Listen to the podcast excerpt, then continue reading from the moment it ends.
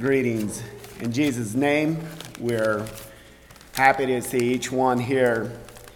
And hopefully, that this part of the, the um, service can be as much of a blessing as the, the rest of it has already been for me. And I'm hoping that this doesn't seem redundant. Where's Jania? Um, because I'm going to be my text is going to be taken out of, guess where? Genesis chapter 42. We just got done studying it this morning in Sunday school. But I was just so blessed when I was reading it. There was so much in it. And, and we hit so much already this morning. And I still think that there's still, there's still a deep um, a lot of other deep thoughts that can still be mined out of it and i'm not going to be i'm not going to be finishing it out today. There's still going to be so much more that needs to be mined out of it. For those of you that are in the younger classes and, and haven't been following along with us so here we got the story of joseph and, and jacob and his brothers and, and a lot of us know how that all went.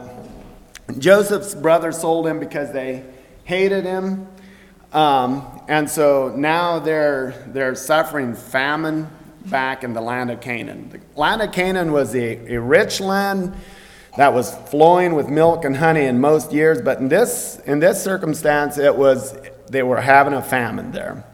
And when you look on the map, the way that I understand it, um, Israel was up here and Egypt was down here. And it's a little bit hard to say exactly where it was at, but it was probably uh, it was southeast, I believe, and um, probably about 300 miles. And so we think, well, you know, if we need to get a semi load of corn, we'll leave in the morning and, and we'll be back. Um, and it's not that hard. But in these days, it was quite a it was quite a journey. I mean, they saddled up their donkeys and and I don't know if they had a couple of camels or not, but they take off and they head for, for Egypt. Um, and when you, you know, it's, it takes them 11 days approximately, 10 to 11 days one way. And then if you expect to be there for a couple of days and then head back home again, we're talking three week trip at least. Um, and so and then, then to make it even more terrifying is, is that you think of the children of Israel, these, these, these people with um, 640,000 men without women and, and children heading over there. It took them 40 years to get over there. There was one commentary made the comment, and I don't think that I'll take him too seriously. He made the comment that he said, the wives desperately wanted them to ask for directions, but the men refused. And so I don't, I don't think that was probably the, the deal. But um, so now, now there, there's, there's this famine in the land of Canaan, and it's time to go get food. And so they're going to head for Egypt, and that's 300 miles away. It's, it's a so this famine is not just a small little concentrated area. I mean, last summer we had fairly dry. Down south they had a little bit drier. But you know, up north, if we went 50 miles north, we had all the moisture that we needed. Uh, so this was widespread. And they're, they're, um, they're ready to, to go, except they're not ready. It starts off with in verse 1 and it says, Now when Jacob saw that there was corn in Egypt, this is in chapter 42 in Genesis, Jacob said unto his sons, Why do you look upon one another? In other, in other words, why are you, why are you messing around? Why, why do you, why don't you just go? And, and we talked about it in, in Sunday school, and there was quite a few reasons. And one of them was because there was, it, was, it was fairly dangerous territory that they were traveling through. I mean, there was Philistines, there was the Edomites, there was, it was a rough terrain. It was not a pretty situation. It wasn't something that it was just a walk in the park at all to get there. And then could I throw in that idea that there possibly might have even been that idea and the niggling back in the, in the boy's head? You know what? When we sold Joseph to the Ishmaelites, which way did they head? They headed off towards Egypt. There might be a possibility that we might run into him. This makes them a little bit nervous. They, weren't excited about going, and, and Jacob was the one that was the instigator of it, and he said, Let's you guys need to get going. And so then we're going to head on down to about verse, um, well, we're just going to talk about it a little bit that Joseph, they headed off. There's nine, nine brothers. Am I correct? Thinking so there's not Joseph? Yeah, Joseph and Benjamin were not along, so there would have been, so there would have been 10 brothers that went. And they, um, they're not they're not looking forward to this trip at all. Um, and they're, they get there and they aren't sure what kind of a welcome that they're going to get. And so the first thing that they do is they bow down before this, this rich guy, this powerful guy, this, this governor, whatever you want to call him. Um, and they, they bow down before him. And what they didn't realize was that this was Joseph, their brother. Joseph recognized them, but he didn't recognize, but they didn't recognize him. Can you imagine? You know, Joseph immediately, it says in verse um,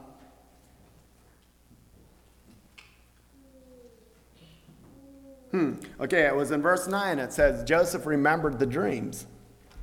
That was the first thing that came to his mind, I think was he remembered the dreams.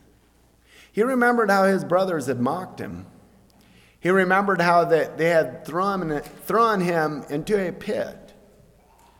First of all, they had wanted to kill him, but then they did the lesser of the two evils, I guess, and they just threw him into a pit. He remembered how he had, he had been a slave for, for many years, possibly 13 years. And he didn't know that if he would ever see his dad again. He remembered all of this. I, I, I think that he remembered all of this. And let's just stop a little bit and consider what would your thoughts have been at a time like this? They tried to kill me. They sold me into slavery. What do these guys deserve? For sure, not any food from me. I'm going to send him home and I'm going to starve him. I'm afraid that's what my, my thoughts would have been. It's like, no, I, I, I can't do this. um, I like to think about this. For number one, I like to think about, first of all, um, they, they, um, they didn't recognize him, but Joseph recognized him. Isn't that so often how it goes in our lives too? That sometimes, sometimes we don't recognize Christ, but Jesus always knows who we are. You know, and I think sometimes in our actions, there's no reason that Jesus would even recognize us as one of his followers. But he does, and he loves us despite that. Here's an, here's an excellent example. Here's an excellent um, portrayal of what, what Jesus did. Jesus was up on the cross.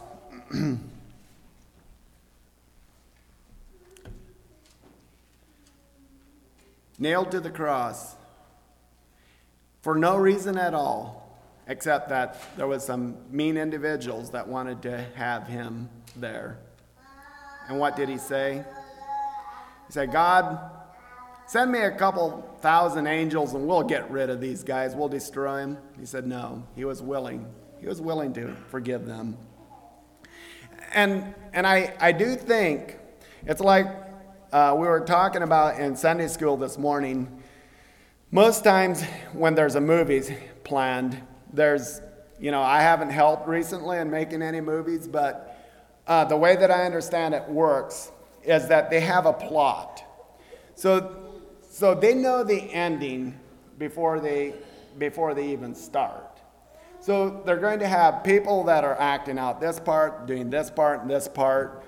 And, and because, of, because they know what the ending is going to be like, they're able to work their way through this whole plot.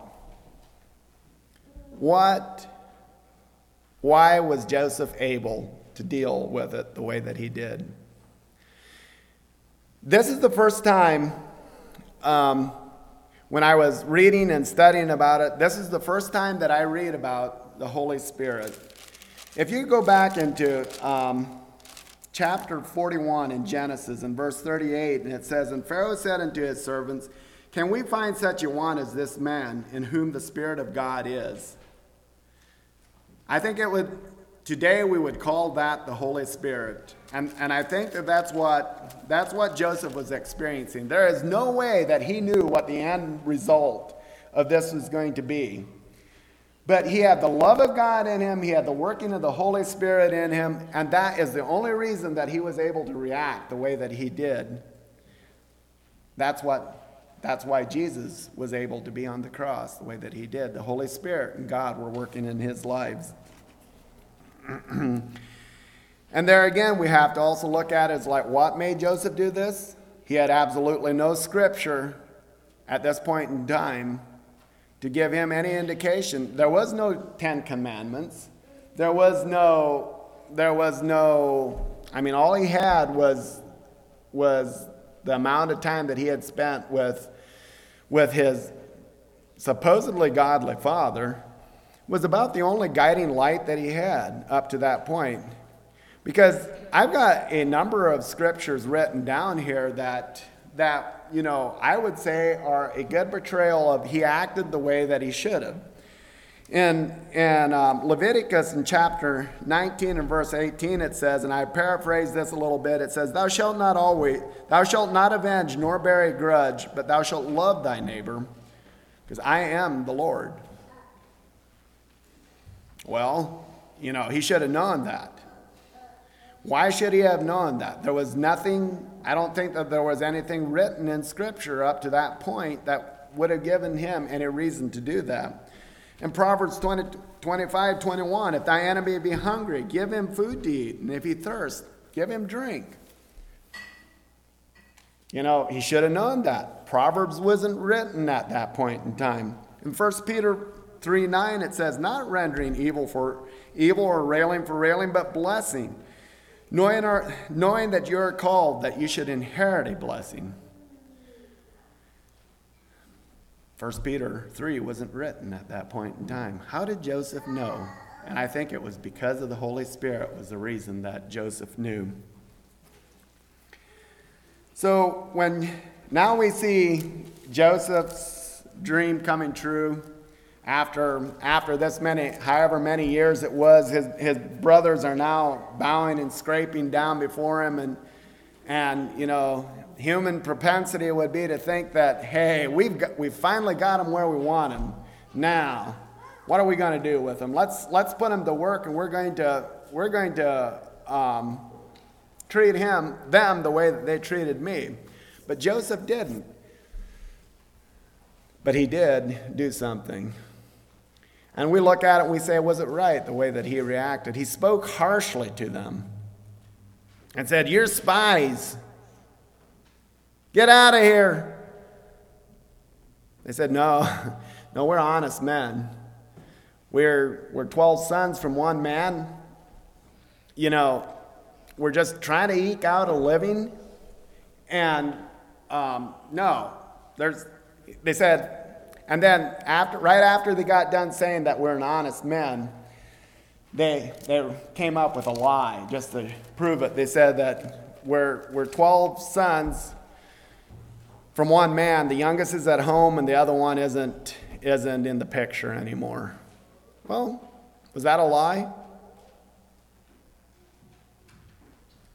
I, I think it was a lie.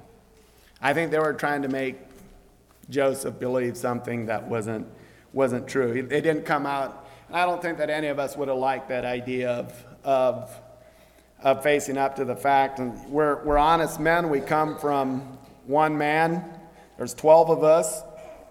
we killed the one or sent him into slavery instead of killing him. Um, so I think we deserve some corn, don't you? No, that's not, that's not what they said. But he ended up putting them into prison for three days. And then he said, and here, here again is another key verse that I think that we want to uh, we want to look at is in verse 18. And Joseph said unto them on the third day, after he had, after he had spent some time with them, letting them percolate there in prison, thinking about, the, about their sins. Because I think up at that point that he recognized that there wasn't true repentance there. And, and you know, I, I sometimes look at it and I go, how do you know that there was true repentance there or not. And I think Joseph probably asked them questions that was able to lead him in the direction that he was able to see if there was true repentance or if there wasn't true repentance.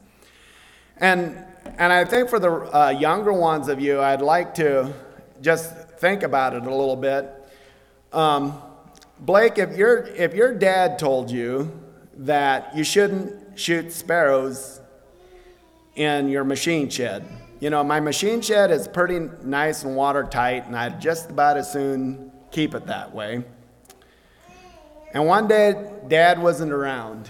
And so, um, but there was a nice big starling there. And it was like, if I hit that starling, he's going to die, and Dad will never know the difference. That makes sense, doesn't it? Yeah, that's, that's what I think. That's the way I would have thought when I was your age. Uh, there might even be a, a time or two that I might still think that, but it, it, it's incorrect thinking. So you, you shoot, and the first thing that you know is you see daylight in the roof. And you say, Oh my. If dad sees that, I'm not going to get that new bike for Christmas that I thought I was getting. That's a bad deal. Is that true repentance? I think if you think, you know, I am so sorry, when dad sees that, now he's going to have to put a new piece of roof on.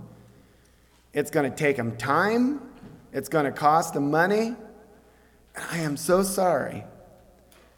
But I'm willing to tell dad that I did that. And I'm willing to even empty my piggy bank if that helps out, you know. And I think that's where true repentance comes in, is when, when you've dealt with those hard issues that you realize that this isn't about just saying, I'm sorry, and saying, I told you I'm sorry. Let's move on with life.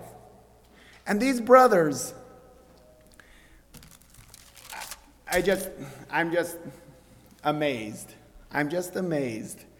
We, let's go on into, on into verse 21 and 22. And they said one to another, We are, um, well, so he, he gave them the options. He, first of all, let's go back just a little bit. He gave them options on, on how he's going to turn them loose from prison. However, he's going to keep, he's going to keep one guy for, for, as we would say, posting bond in today's language. Make sure that you're going to come back. We're going to keep Simeon here. And why did he choose Simeon? I'm not exactly sure, except for some reason I think that he kind of had a little bit of a soft heart, soft spot in his heart for Reuben, because after all, Reuben was the one that um, had kind of pled for his life. Simeon, for some reason, I get this feeling that that he was maybe a ringleader of some of the nastiness going on. Um, even in, in later later in the chapter when we read about it. Um, and they were pleading that with Jacob that they need to be able to send send um, um, Benjamin along the next time they go get grain, and Jacob said it's no big deal. We're going to leave him to rot. Um, we've already lost one or two with Joseph and Simeon. It doesn't really matter. We're going to leave Simeon there. Um, I'm not going to lose Benjamin. But he kept he kept um, Simeon there for bond. And, and these brothers are in verse 21 and they said one to another we are very guilty concerning our brother in that we saw the anguishes of his soul when he besought us and we could not hear. Therefore this distress came upon us. And reuben answered them saying spake i not unto you saying do not sin against a child and you would not hear? Therefore behold also his blood is required i feel extremely sorry for these guys they're dealing with a, with a guilty conscience. And I think for 20 years, it must have been awful.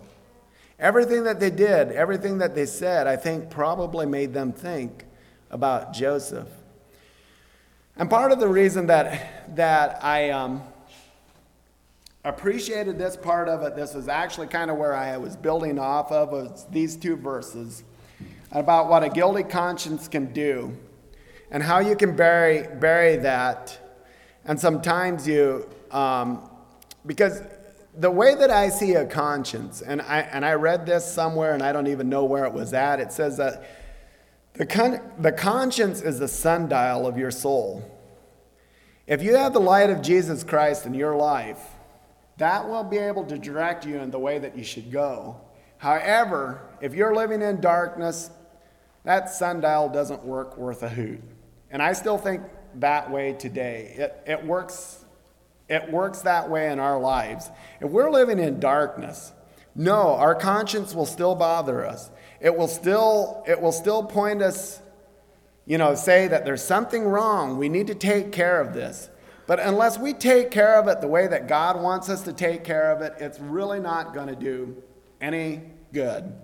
It's not going to be accurate, it's not going to be good at all. There was a story told, true story. 50 years ago, there was um, four Amish boys uh, from Pennsylvania that traveled out west on a, on a um, western trip. And I, when I say Amish boys, I don't mean anything by that. It's, it's an identifying thing. It could happen to any one of our churches.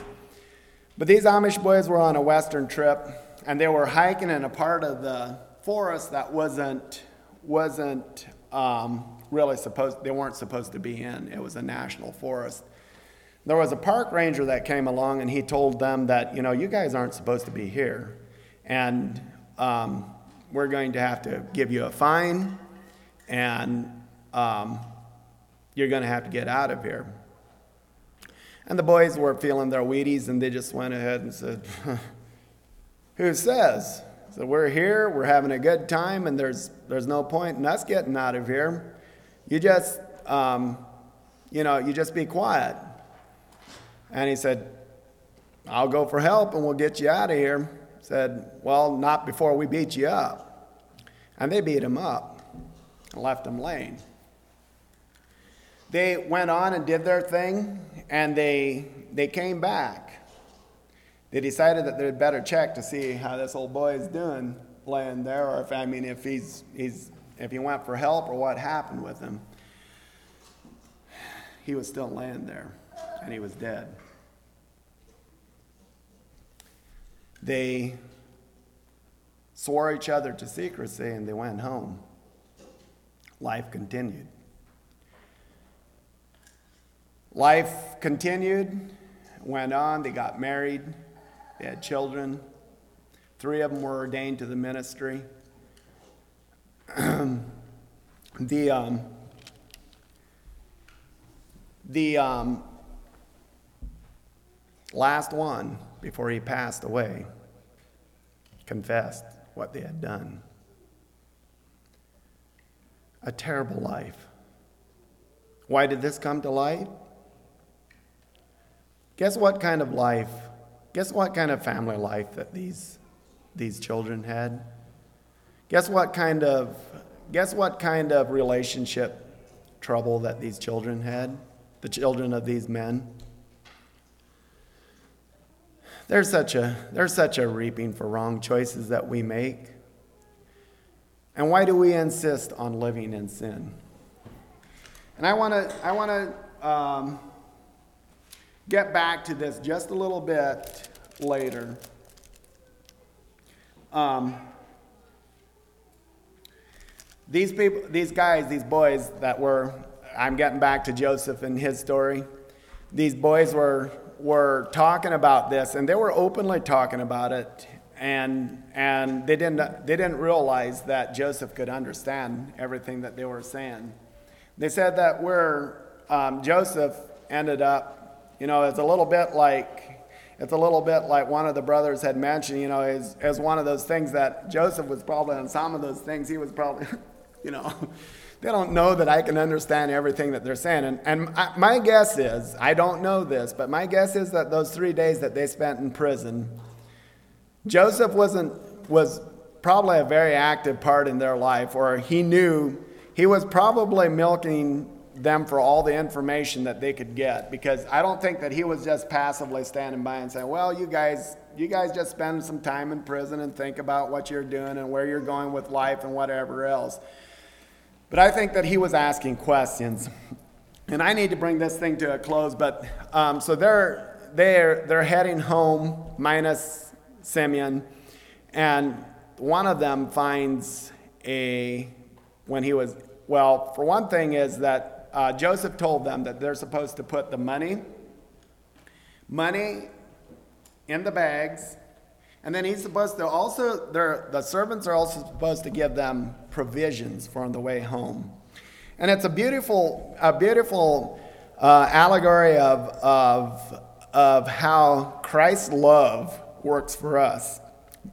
The grace I think it's Daryl that mentioned that, the, the, the, or Sean, one of the two, made the comment that he said that the, um, it, it wasn't just about forgiving his brothers, it was also about the grace that he extended to them. He extended his grace not only with the provisions that he sent home with him, but he also gave them their money back. Sometimes we see God's grace very clearly in our lives. Sometimes it's hidden and behind dark clouds that we can't even see it. But praise the Lord, we do know that God's grace is there for us. So they are they are headed home and they find the money and there again that guilty conscience pricks them. And they you know, if if we find money I mean, we're all over this. If somebody pays for our meal, we're like, well, hallelujah, thank you, Jesus, you know. But these guys are the first things like, whoa, this isn't, this isn't quite, this, there's something fishy about this. I mean, we, we, I, I don't know, God's, God's punishing us for something. For what? I think if they don't, wouldn't have had that guilty conscience, they wouldn't have had those thoughts. I really don't think so. Um, so when they come home, this is what the things that I'd like to close with. Um, so when they came home, they told Jacob what had happened.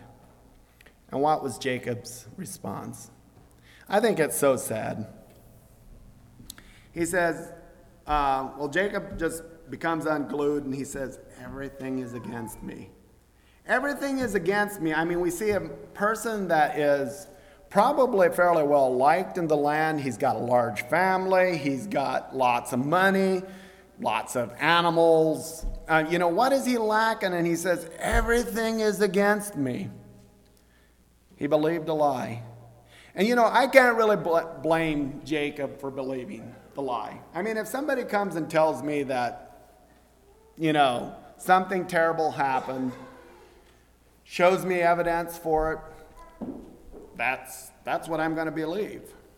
But that's also one of Satan's traps that he wants us to believe a lie. He wants, to believe, he wants me to believe that the sin that I committed can't be forgiven. It's a lie. And when I believe that, it's got power. And I, I, I would just ask and beg all of you to remember this. If it's a lie, take it to the throne of God. When Satan tells me that I'm worthless, if I believe it, even if it's a lie, it's got power. If it says I'm beyond hope, there's nothing here that can help me. If I believe it, it's got power. But I need to address it as a lie. And I think um, Jacob also probably was not looking, taking into consideration that, that, well, and there again, he didn't have Romans 8 28, where it says, All things work together for good to them that believe. Help me out, somebody. According to his purpose, right? Thank you. All things work together for good to them that believe. And I think that's something that we need to take into consideration today. We don't have the whole picture in front of us, but with God's grace, with His love, I think that these problems can be corrected. And I, I truly believe that these poor men, if they could have just accepted it, that this is a lie, that this sin can be forgiven if I repent and I come to the throne of God and I confess my faults then I can be forgiven. But they lived with this oppression for all these years, and I'm so sorry to say that this oppression continued on to their families. And then I also like to think, too, that Joseph, if he would have responded the way that, that I would have been very tempted to respond and say, you know, guys, you're going to get what you deserve. I'm not going to kill you right away, but I'm sure going to send you home to starve. There wouldn't have been this beautiful story. It's, it's just like Jesus, who died on the cross. You know, if he would have chosen to say, hey, I'm not going to go through with this, I don't deserve it, I don't want it, um, and he wouldn't have gone on through it with it, we wouldn't have this beautiful story that we do today. Christ came as a child he suffered on the cross. Beautiful story. One verse that I would like to, to finish yet with, and that is it's found in Genesis, Genesis 49. And, and Jacob is, is blessing his sons. Um, and I remember as a young, young boy, um, we, were, we were in preparatory services, and there were long services, kind of like I'm making it right now. And um, there was a minister that could quote these, these um, prayer of blessings on each one of the sons. And it was beautiful. I enjoyed it. Um, but it says, what was the reason that Joseph could do what and react the way that he did to his brothers? It says in verse 22, it says, Joseph is a fruitful bough um, even a fruitful bough by a well, whose branches run over the well. The archers had sorely grieved him and shot at him and hated him. But his bow abode in strength, and the arms of his hands were made strong by the hands of the mighty who? God. Made by strong by the mighty hand of God, of the father of Jacob. From thence is the shepherd the stone of Israel. And that's what I would like to remind each and every one of you today that because of the mighty hand of God, we can have the same provisions in our life as Joseph did in his life. May the grace of God be with each one of you.